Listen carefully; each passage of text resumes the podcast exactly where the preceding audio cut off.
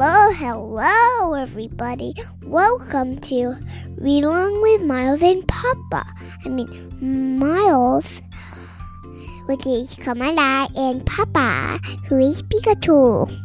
Hi, everyone.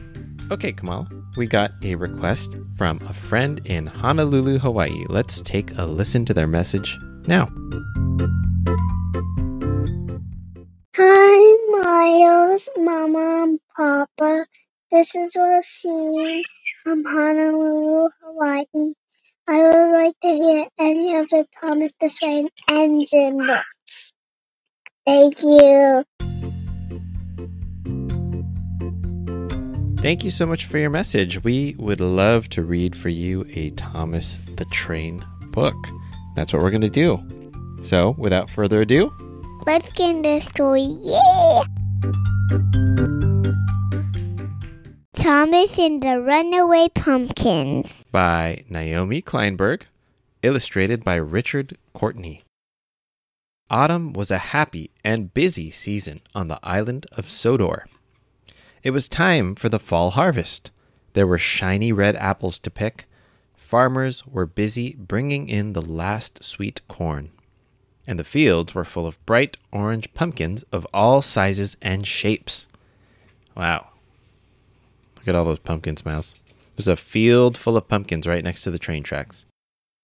Thomas the Tank Engine and his friends were being really useful. They took trucks loaded with crops from farms to the docks and to bustling markets all over Sodor. Halloween was just around the corner. But first, there would be something even more special the annual Pumpkin Festival in Anofa. This year, there was a pumpkin growing contest. Who grew the biggest or roundest or funniest shaped pumpkin? There was a pumpkin carving contest too. There would be yummy pumpkin treats for everyone pies, breads, soups, puddings, cookies, and even pumpkin candies. Does any of that sound good to you, Mouse?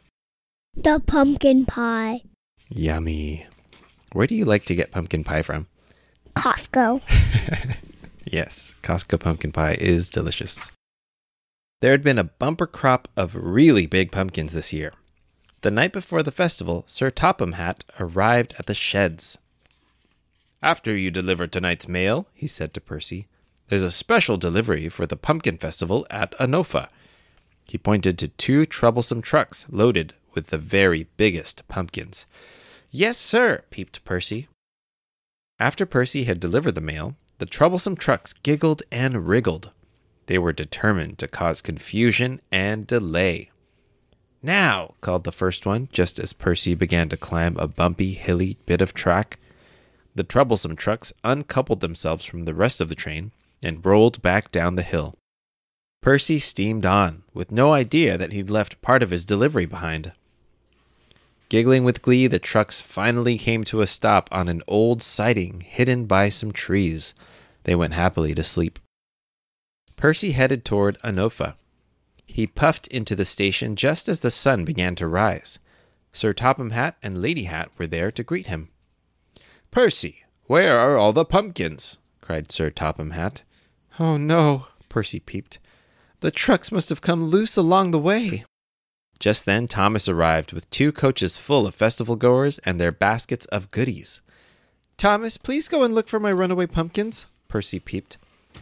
You'll have to find them soon, Sir Topham Hatt said. Without the pumpkins, the festival can't go on as planned. Thomas chuffed off. I'll try to think like a troublesome truck, he said to himself as he retraced Percy's route to the sheds. He tried to imagine where two trucks loaded with orange pumpkins would hide, and how they would have gotten there without an engine.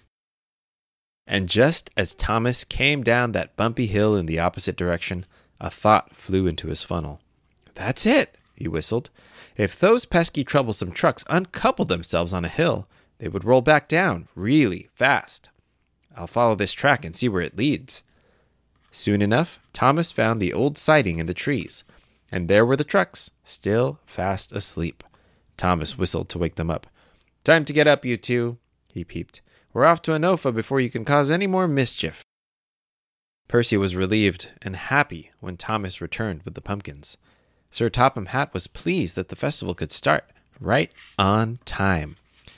You saved the day, Thomas, Percy said to his friend. Thank you for your help.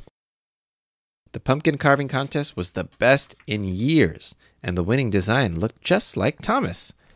Thomas has been a really useful engine, Sir Topham Hatt said. The other engines peeped and whistled while everyone clapped. Thomas is our hero, the children cheered. And with that great big pumpkin head, he can be the hero of Halloween, too, James said with a smile. They're looking at the giant pumpkin with the Thomas carving in it. The end. Can I tell you my favorite part of that story? When Thomas figured out where the troublesome trucks were going by thinking about where would they go if they uncoupled themselves on a hill, right? He thought about it and he knew they would just roll down as far as they could. He really used his brain to figure that one out, huh? All right. Thank you so much for the request. We hope you enjoyed the story. See you on the next one. Bye bye.